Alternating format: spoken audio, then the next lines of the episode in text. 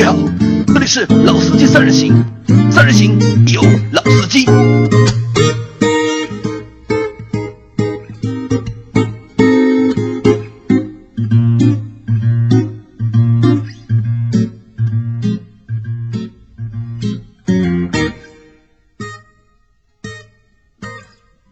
Hello，大家好，欢迎收听《老司机三人行》，我是周老师。大家好，我是杨磊。大家好，我是韩佳。啊，今天韩佳又来跟我们一起做节目了啊。我们这期节目的话，应该是在国庆节、中秋节的时候播出。那在这里啊，首先祝我们听众国庆节、中秋节双节快乐。啊，大家快乐啊！啊，吃好喝好，吃好喝好啊！大家也要注意，就是行车安全行车安全，对吧？啊，对的哈。那这期节目呢，我们聊一下一个法国的汽车品牌雪铁龙。嗯，雪铁龙也算是比较早期进入中国的这样的一个汽车品牌，对的，可以说很早啊。对吧？就是老三样里面的话，就是桑塔纳、捷达、富康，富康，嗯，对吧？神龙富康，对，那这里我们先来看一下，就是大家对雪铁龙这个品牌的一些印象。那杨磊，你先来说一下吧。我对雪铁龙的印象其实真的不太深哦，就是可能就像前面老周说的一样，就是神龙富康啊，这个车我知道是雪铁龙的，然后这个但这个记忆停留在小的时候，而且我为什么知道神记得住神龙富康呢？因为是因为好像是有一个明星叫韩红吧，就唱歌那个胖子韩红。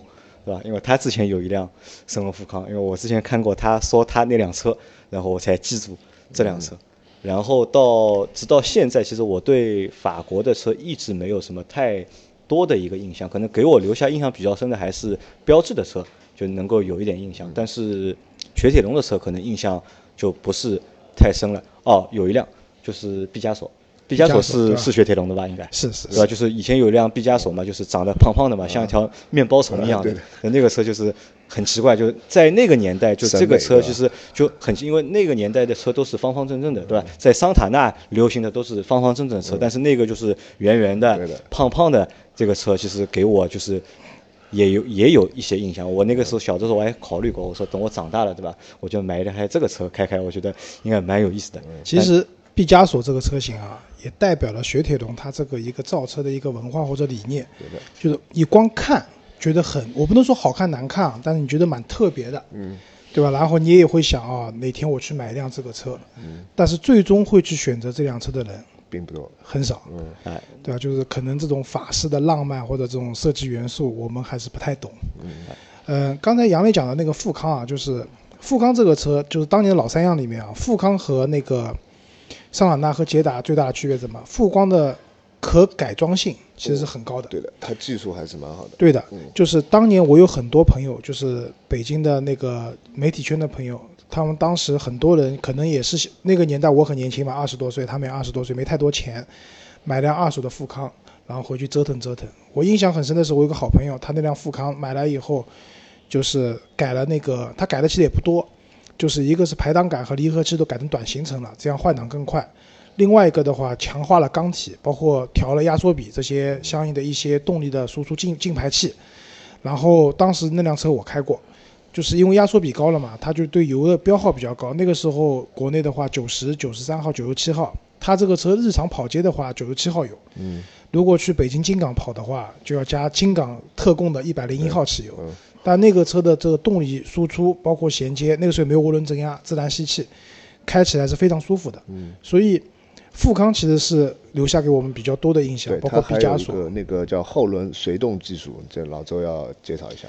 啊。后轮随动技术是这样，就是这个有个故事的，就当年我去看那个萨博的陆上飞行秀，那个时候九三和九五两款车表演嘛，它有一个项目叫蛇形绕桩，就是四辆车首尾相连一起绕桩。它九三的车子真的看上去像一条蛇一样的，完全是连住的，可能前后车的间距不超过十公分，但九五就不行。嗯然后当时的解释是说，因为九三它配备了后轮随动转向技术，就是它的后轮胎是可以转动的，好像是百分之就是三度的角度，不超过三度的角度可以转动的。但是这个对车的整体一个转向的这种就是跟随性，就是循迹性有很大的帮助的。然后，但是实际上啊，就这个技术，就是萨博那个时候就是把这个技术可能更多的宣传了。但其实后轮随动技术的话，是雪铁龙发明的。发明的，对，就在富康这款车上，嗯，后轮随随动好像消防车上用的比较多，对吧？对的，就那种美国那种长的拖挂式的消防车，它后轮其实是打一个反方向嘛，就这样转弯半径更小嘛。但在民用车上好像用的应该不是很多吧？其实也蛮多的，像现在宝马什么的也有，就是但是它在民用车上的话，主要两点，一个是你转弯的时候你的循迹性更强，另外一个的话就是一些大车在转的时候，你可以适当的缩短你的一个转弯的半径，对你用车来讲是比较方便的。啊，其实就是怎么讲，这个技术对于雪铁龙来讲，只是雪铁龙的众多的第一第一个技术发明技术的之一。之一其实雪铁龙这个品牌蛮牛逼的，嗯，对吧？这个韩家可以给大家介绍一下雪铁龙在历史上有哪些创举啊？啊，好的呀。首先我跟大家介绍一下，就是这个 logo 嘛，就是两个倒 V 型的这个东西，可能大家很多人不知道是什么含义。其实雪铁龙的起家，它是做齿轮的，就是一个专利的一个 V 型的齿轮，所以它这个 logo 呢，这两个意思就是代表了它就是做 V 型齿轮的这样一个形状，所以成为它的 logo。它是在一九零一年开始就就有这样一个技术。然后他开始做车之后呢，他有的第一就是说是他是第一个可以做汽车消费分期贷款的一个机构，所以说这个是也是在汽车历史上也是比较啊、比较领先的，就是是雪铁龙是现在我们讲分期购车，对吧？汽车金融的一个鼻祖。对的，就是说，然后呢，它还是造了第一辆那个承载式车身，承载式车身第一辆是雪铁龙造的，对的。还有个第一呢，就是说它是第一个前驱车，第一个也前驱车是他也是他造的，因为在那个年代，前驱车是个高级货，对吧？后驱满大街都是，都不值钱的。对，还有最最嗯就是写这次写这篇文章的时候呢，也是发现了也有个第一，也是他的，就是他雪铁龙被称为 SUV 的鼻祖，不是吉普吗？不是吉普。他早在就是晚清那个时候，就是我们国家晚清那个时候就已经组织了一个车队，一九二三年左右组织了一个车队，呃，都是雪铁龙的车，然后有四十三名法国人，然后历经了十个多月，从跨越了那个喜马拉雅山脉啊什么来到北京，然后那个时候就用的是雪铁龙生产的越野车，那个时候就是说没有四驱技术嘛，然后它是后轮是改装成履带的，所以说 SUV 的鼻祖也是雪铁龙。啊，这个长知识了，第一次第一次听到这个，故事。我们之前做节目一直觉得 SUV 的鼻祖是吉普，对吧？啊，当然了，就是刚才韩亚讲的那辆车子呢，它就跟现代的我们看到 SUV 还是不一样的，因为它没有四驱技术的情况下，它的后轮是履带式的。对那辆车应该算是越野车，对吧？越野车对，对硬派硬硬派派越野车，对？因为它后轮因为是履带嘛，它很好的规避了一个关于就是后轮可能打滑对的这样一个问题。嗯，那韩家刚刚讲了很多啊，雪铁龙的很多第一次啊，其实我们都是不知道的，嗯，对吧？就是其实刚才杨磊之前跟我们在那个聊天的时候讲过，他以前开过一辆 C 五，对吧？对对对，可能那个方向盘，他说给他留下很中间不动深的印象。对，C 五可能是我到现在唯一的开过一辆的雪铁龙的车，因为那次我们是拍帮他们拍拍视频吧，拍广告应该嗯对吧？然后我去取车嘛，然后那个那天我去取车，然后我就第一次坐进了那个车里面，然后点火对吧？然后转方向，但是我发现方向盘是动，但是当方向盘当中那一块是不动的，我以为是这个方向盘坏掉掉了，然后我就不敢动了，就就就把车停下了嘛。然后我在，那我也不好意思问客户嘛，那个时候我就打电话给我另外一个同事，我说，呃，这个车什么情况？是不是我转方向盘的时候，它当中是不动的？哎，我我朋友说，哎，是的，是不动的，没有问题啊，那我知道了，这个也给。这是也是我仅有的一次，就是开雪铁龙车的一次经历。啊，我觉得啊这个方向盘中间不动这件事情是不是雪铁龙发明的呢？我不知道，但是呢，这也确实是我唯一看到的一个方向盘不动的一个品牌 造的车子，啊，好处也有。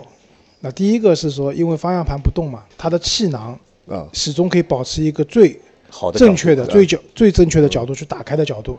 当你车子万一发生比较剧烈的碰撞的时候，气囊的弹开是有帮助的。嗯，那第二个呢，车子如果方中间不动的话呢，当你转弯啊、方向盘打了以后呢，你要去操作上面的一些多功能的按钮，嗯嗯，相对来，因为它位置不会动嘛，那你会觉得啊比较方便。但缺点就是一个是说，杨磊讲的，就是可能第一次开对吧，不知道怎么回事情，还有一个呢，可能对于一些新手司机来讲，不习惯的是说，回正还是没回正？哎，对，韩家讲的就是我的方向盘到底有没有回正，对吧？这是一个问题。那其实我觉得这也是一个缩影，就是雪铁龙这个理念是好的，对吧？它保证你车子的安全，操作的方便，对吧？当时我记得我以前坐车的时候，研究雪铁龙的时候，他们的这种广告也好，宣传也好，也是按照我这说法去讲的。我觉得本身是有道理的，也没错的。但是问题来了，中国人接受这样的一种方式吗？未必，嗯，对吧？大家还是觉得用起来不方便，对，可能觉得就是怎么讲，别人坐你车，朋友坐你车的时候说你这个东西怎么是这样的？可能车主本身已经很习惯了，或者说他觉得这东西蛮好用的，但是又要费一番口舌跟别人解释啊，这个东西是什么理念？那对于一个汽车市场来讲，其实还是有问题的。嗯，因为我前段时间去长沙出差，我朋友开了辆那个 C 五，来，他那辆 C 五好多年了，对吧？其实车还蛮好的，啊，车我觉得不错，车还蛮好的买的也蛮便宜的，对吧？对的，呃，便宜，他当年买也不是特别便宜，他当年那个价位的话，其实也可以买到别的车了。因为当年我看过嘛，当年 C 五大概也就十七八万的样子，啊、不止，他那辆二点三的二十多万了。二十多万对吧？因为我看到一辆 C 五也就大概十八万左右，但是我我觉得那个车要比就是雅阁啊，比凯美瑞啊来的精致一点啊，看到像更高级一点，但是当时卖的没有雅阁和凯美瑞那么贵。嗯啊、对，因为其实你说雪铁龙这个品牌在法国国内的地位，对吧？那也是属于国家级的这种地位，国策，嗯对吧？按我们讲总统座驾，对吧？C 六法国总统做的，对吧？他不是做标致的，也不是做雷诺的，做雪铁龙的。但同样是总统座驾，你看凯迪拉克在国内混得风生水起，对吧？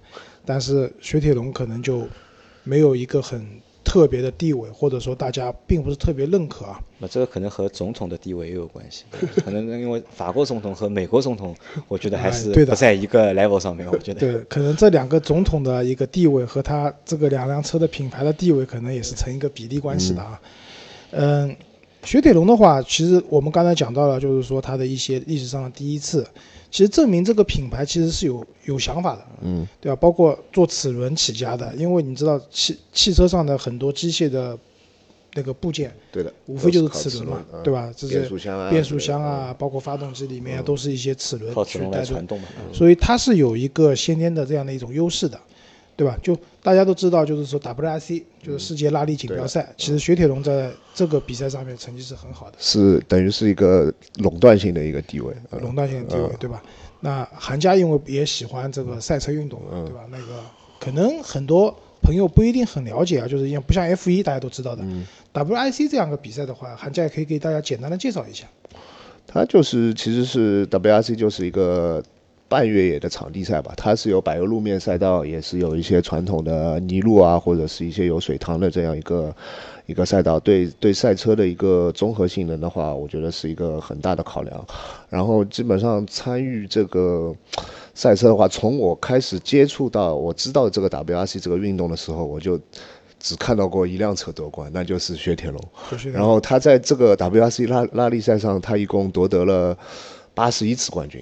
这个比赛其实是从一九啊一九六六几年开始办的，然后他得了八十一届冠军。然后他一年几次啊？比赛怎么会有那么多冠军啊？不知道。然后他是就看近期的话，他他应该是分站赛的冠军，不是总冠军就是。总呃分站赛冠军嘛。然后自一二年、二零一二年到零四年这段时间，就我们倒数这点时间的话，他已经拿了八次车队冠军和车手冠军。啊，对，其实 WRC 啊，它这个比赛的话和那个常规我们看的一些场地的比赛不一样嗯最大的区别是，场地的比赛基本上车子是不能甩尾、不能侧滑嗯的，还是要以一个比较标准的路线去过弯。对，但 WIC 不一样，WIC 你看他们过弯基本上都是贴着弯心过，车子是滑过去的。其实它对这个车的整个一个平衡性，包括出弯以后，在这种本身有些打滑的这种路面上再加速的这种能力，其实要求是很高的。它对整个车的底盘啊，包括车子的这些动力的这种输出啊，其实有很高的要求的。对，那还是那句话了，就是雪铁龙能在这样的比赛里面拿到那么多的冠军，对，其实证明它是一个很有运动底子的这样的一个品牌。是的，但是呢，我们在国内，你又找不到雪铁龙真的说很运动的走运动取向的车型。那我打断一下，嗯就是你们可以帮我说一下，目前市面上有哪几辆雪铁龙的车吧？因为我我刚才你们在说，我脑子在回想嘛，我好像真想不起几辆雪铁龙的车。雪铁龙的车我看一下啊，啊，我来吧。雪铁龙呢，现在国内的话呢，那一个是爱丽舍，对吧？最便宜的，嗯，最便宜的爱丽舍，差不多顶配车型的话在十万左右。但是我不知道其他地方销售情况，上海基本上是看不到了。然后呢，还有就是一些 C 四车型的一些相应的衍生，衍生车型对吧？C 四 L 对吧？世嘉世嘉，嗯，对吧？然后这世嘉有一阵广告做的蛮厉害的。对的，但是 C 四这件事情呢，我要说一下，我以前有个邻居，就是买了一辆这个 C 四，就是前门和后门中间的镀铬装饰不在一条直线上的。就当时我就问他，我说这个车是你这辆车是这样的呢，还是其他车也这样的？然后他非常斩钉截铁的告诉我，都是这样的。那这个是设计问题还是工艺工艺问题绝对是工工艺问题，工艺问题，对吧？这个也是反映出现在就是国内这个车卖的不好的一个，嗯就是法国人浪漫是很浪漫的，对，对吧？但是法国人其实做事情也蛮粗糙的，嗯，对吧？其实法国人在欧洲就是可能就是不受待见的程度，大概仅次于意大利人？对吧？对，杨洋老师还记得吧？以前我们拍雪铁龙广告的时候，我不是拍那个 CCL 的时候，就是 C 4 L，我靠，那个车啊，坐进去就感觉不咋地。对，然后呢，呃，C 四出完了 C 五，对吧？C 五有它的衍生车型，C 五的 Air Cross 有点像 SUV 的这样的一个版本的车型，然后有 C 六。其实呢，现在就是比较著名的几款车子，国内都有。然后另外一个 C 三的 XR 就是雪铁龙的一款，小的小型的像 SUV 像一个跨界车一样对，可能是现在相对来说那个卖的比较好的七月份卖了一千多辆。啊、就是相对它品牌下面来讲卖的比较好。可能也是沾了就是国人喜欢 SUV 的对，这个但整个市场来看，一千多辆真的是要出自己耳光的，我觉得，对吧？然后刚才讲到 C 四的话，C 四 L 我就想到一个段子，就是当年 C 四 L 上市的时候，可能为了标榜自己加速快，然后就是做了一个活动，邀请大家过来跟他比加速，和出租司机司机比的，就是随便油卡都赢光了。对，好像那个时候可能限定了某些车型的情况下，说跟他来比什么零到一百加速，赢的人可以拿到一张油卡。啊，反正我记得，反正出租车司机去的都赢了。我看对，我然后看我看过那个视频，然后还有那个就是开杨老板以前的那辆 smart 嗯，去比赛的人也赢了，反正就好像都赢他了。这个好像有点做慈善活动了，油卡拼命发。但这个车子的话，C4L 的话，这个车其实我在路上也看到过几次。就当年上市的时候，主要是一点六 T 的车型，它去比加速的。它现在有一点二 T 的车型了，也是顺应这种相对来说比较小排量的这种这种风潮了。但这个车其实卖的也不便宜啊，它指导价从十三万到一到十八万多。其实对于现在一个主流的 A 级车市场来讲，这个价格不便宜的。非常高。啊、虽然它终端让利也蛮大的，好像能让个两万块钱，但是。对，但也不便宜，可能大家还得去买卡罗拉去了，对的，对吧？啊，卡罗拉也有一点二 T，或者就是去买标志了嘛，对吧？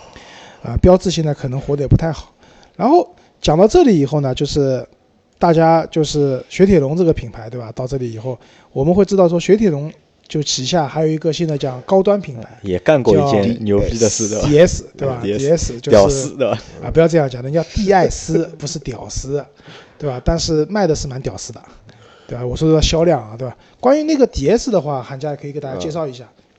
DS 呢，其实从一开始，它并不是一个它的一个分支品牌。它在一九五五年的时候，DS 其实是雪铁龙旗下的一款车。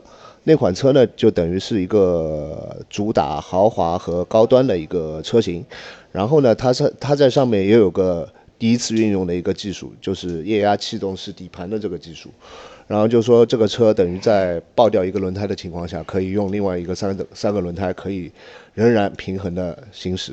然后就是说它的舒适性，啊、和那个豪华性是号称是可以媲美劳斯莱斯。然后因为这个车是一九五五年造的，我们都没见过，所以说现在后来就是前几年好像它作为一个品牌嘛。就雪铁龙加入 PSA 后，作为一个品牌，作为一个豪华呃豪华品牌进入了中国市场。高调的进入了中国市场，因为我有印象嘛，因为 DS 的就是他们的第一个就是 H 五的页面，嗯，我们公司做的就是，啊，然后我因为我当时所有素材都在我手上嘛，我就觉得哦那个车蛮好看的，不错。但是后来去实体看过一对的次那辆车之后，就觉得很失望。啊我就觉得那个照片拍的真的好。啊，DS 是这样，就是我以前在南京西路上班的时候，那个时候有一个店，啊店就南京西路石石门路那边，最早那个专卖店是阿斯顿马丁的专卖店。对，那个时候我们笑称说我们那个小蔡是这个 阿斯顿马丁旗舰店的少东家，对吧？嗯然后后来突然有一天发现，哎，变掉了，因为我们经常去边上一个一个饭店吃饭，然后就经过，哎，发现当时也不知道这是什么牌子啊，那时候全进口的，然后进去看了以后，发现哦，这个车子看上去就是怎么讲，就是确实蛮漂亮的。而且它的那个 4S 店的装修也蛮有意思的，蛮有逼格的。就是那种就是夜场风很浓的，对黑黑的玻璃啊，水烤漆玻璃对吧？水晶灯水晶对吧灯对吧？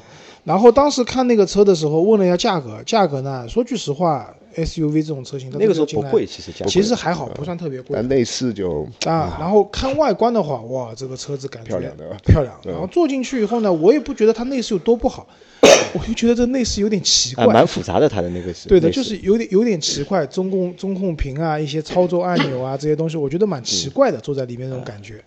特别是后后面那辆就是那个 SUV，、嗯就它那个是内饰看上去有点像那个就是飞机的一个 就是操作座舱一舱座舱一样，啊对啊按钮都是一排一排的。然后我就仔细去看了这些按钮的功能，我觉得都是脱屁就脱裤子放屁的功能，没必要的，我觉得都是。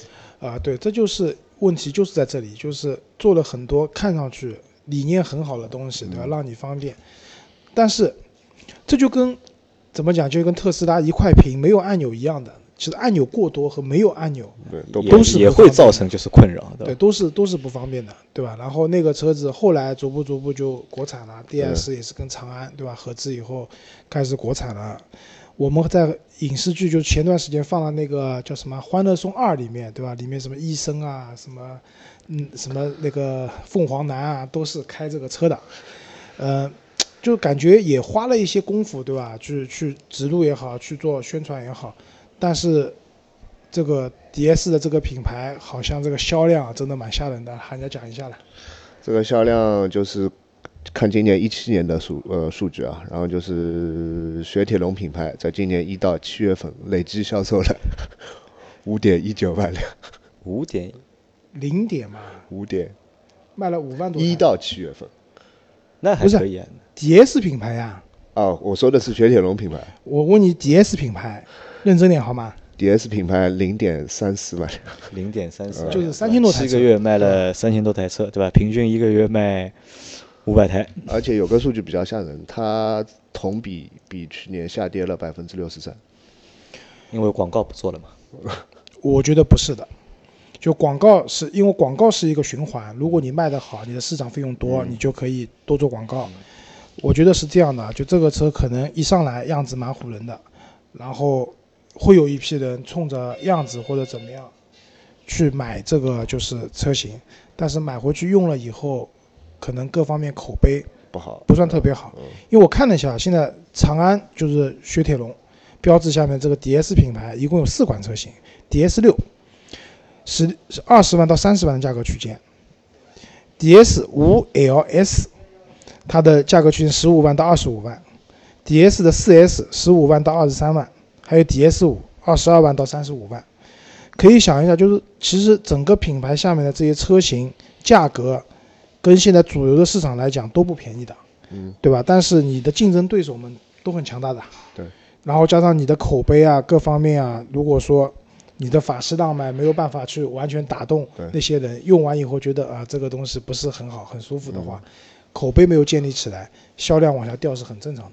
对，然后在网上也是我粗略看了一下，对雪铁龙的质量的投诉也蛮多的呃，也很多，然后基本上都是投诉烧机油、变速箱故障，还有就是对他们售后服务一些态度及响应方面的一些问题投诉比较突出的。因为你车卖不多嘛，所以后续的保障也很难，就是很好的跟上。嗯，对，因为我觉得是这样，就是说还是那句话，法国人可能我对法国人不是很有好感啊，就是法国人浪漫是很浪漫，但是你让他做事情，对吧？你想法国人一年得休息多少天啊？嗯，对吧？一个星期大概三天两头罢工，对吧呃？三天两头罢工，各种休假，对吧？可能一个星期实际上班只有两天，对，所以他们做的东西其实蛮粗糙的。然后呢，再加上跟我们国内合资的，对吧？也不靠谱。也不是特别靠谱的一家车企。我我觉得我们可以有必要到时候做一期节目，就做一期这种就是不怎么就是成功的联姻的这种啊，对啊，分享，对吧？对，所以就整体来讲，我觉得就是从雪铁龙到它的这个高端的豪华品牌 DS，、嗯对吧？然后总体来讲就是质量控制、服务各方面都不特别好。它的名字中文名字是叫 DIS。DS 对的啊，我觉得名字取然后呢得也不好，对吧？像个化妆品的名字。也比较倒霉的是，就是中国其实早些年是没有“屌丝”这两个字的，对吧？有了“屌丝”这两个字以后，然后它的 DS 又是跟“屌丝”一模一样的这个拼音缩写，对吧？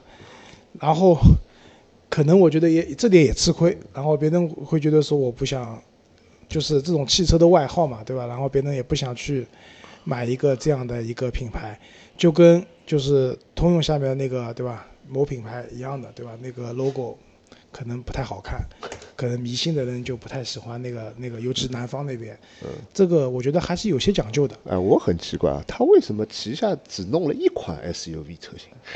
因为一款都卖不动，你还指望它再怎么样，对吧？因为其实我觉得是你要知道，在欧洲 SUV 并不是一个很流行的车种，它这些车型其实在欧洲都是有的。对的，卖的还不错。对，那问题是说欧洲人家买的是什么？欧洲别人买的喜欢小车、两厢车，对吧？DS 可能在那边卖的还是以轿车为主，SUV 不是它的主要的产品线。那它进中国以后，也不可能在短期内自己改两个车型，这个不现实，对，所以只能把原型的车进来卖。但那个车呢，就是 DS 五这个车呢，就是刚才讲了，去看的时候乍一看挺唬人的，嗯，但仔细看看看不懂，我就觉得我看不懂，是看不懂。以我的欣赏水平我看不懂，所以这点是蛮吃亏的，我觉得。嗯，其实这个就像什么呢？可能和就是阿尔法罗密欧就是有点一样的道理啊，就东西可能是好东西，嗯但只是呢，就是中国的消费者或者中国用户啊，就是还没有到这个阶段，或者还没到这个层次。特别是像我们这种屌丝用户，可能一些高级的东西给我们看呢，我们是看不懂的，对吧？看不懂呢，我们又不能不愿意承认我看不懂，那我只能说我不喜欢你，对吧？啊，这可能和阿尔法罗密欧还不太一样。就是说，首先阿尔法罗密欧这个车，你说在欧洲卖的很好吧？未必也不至于。也未必的，对吧？但是呢，这个车呢，就是确实会有一批始终，始终对吧？嗯非是是非常就是热的那种粉丝，这车子一上来以后一定要去买的。但是我也蛮奇怪的，这些人从哪里去粉丝他的？这个车国内以前也没有，对吧？而且在国内的那个是历史传承之类的也不是那这个是什么呢？我跟你说，这个就像什么一样，就像就是我们之前谈到的那些就是瓦罐车一样嘛，嗯就很多人号称自己有瓦罐情节，对吧？那你说我吗？我没说你，我没说，我说很多其他人，就是大大家都说自己有瓦罐情节，但是问他们开过瓦罐车没有，全没开过。那个正常。普桑有瓦罐，你看到过呀？对，看到过，但没有开过嘛。瓦罐呢，我跟你讲，我能想象的，我开这个车，对吧？我的后备箱的空间，我这些东西，我是能想象的。但是对于有些车型呢，就是我也觉得蛮奇怪的，就比如说阿尔法罗密欧那时候很火，对吧？比如说自家的编辑都觉得啊，这个车不得了，对吧？给了很大的报道热情，我相信也不是他们钱投的多，没钱的。对，但是就是我觉得可能这个是什么？标榜自己很懂车，对吧？我就要选一个有可能冷门跟选一个冷门我要跟宝马呃不一样的东西。对吧，这个我有钱就是说一些别人不知道的东西。对啊，就像我有一百万，我就不买 M 三，我也不买 C 六三，我就去买它的四叶草版本，对吧？当然了，阿尔法罗密欧也有很高级的地方，很多赛道的技术用在车身上，对对对对吧？不能说它没有可取之处，只不过是这个车在中国的知名度这些东西可能受影响的。就我觉得还有阿尔法罗密欧可能是因为什么呢？就是它的售价相对便宜的。便宜，对吧？但它的性能，没有多便宜的。那高性能版本其实还是很贵的，对对吧？那好吧，我们话还是说回来，还是回到就是雪铁龙啊。其实我个人对雪铁龙这个品牌蛮喜欢的。然后呢，我们也希望雪铁龙这个品牌在国内的话，可以就是刚才好像讲一到七月份卖了五万多台嘛，对吧？这个其实这个销量是很惨淡的，是对于现在一个合资品牌来讲是很惨淡的。那老周在这边，就周老师给点建议啊，就是说这个品牌，我觉得还是要想清楚你的品牌的优势到底在什么地方，对吧？这种浪漫的这种东西、虚的东西，就是意义不大。真的是把你产品力可以符合中国市场、符合中国消费者需求的那些东西，再去想一想清楚，对吧？在接下来不管改款也好，市场宣传的方向也好，做一些调整。那我希望这个品牌可以继续的在往，至少就是说不至于越来越差吧，对对吧？好吧，那这期节目就先到这边了。啊好的那祝再次祝大家啊双节快乐啊，祝大家中秋快乐，好吧？谢谢，好谢谢大家再见再见。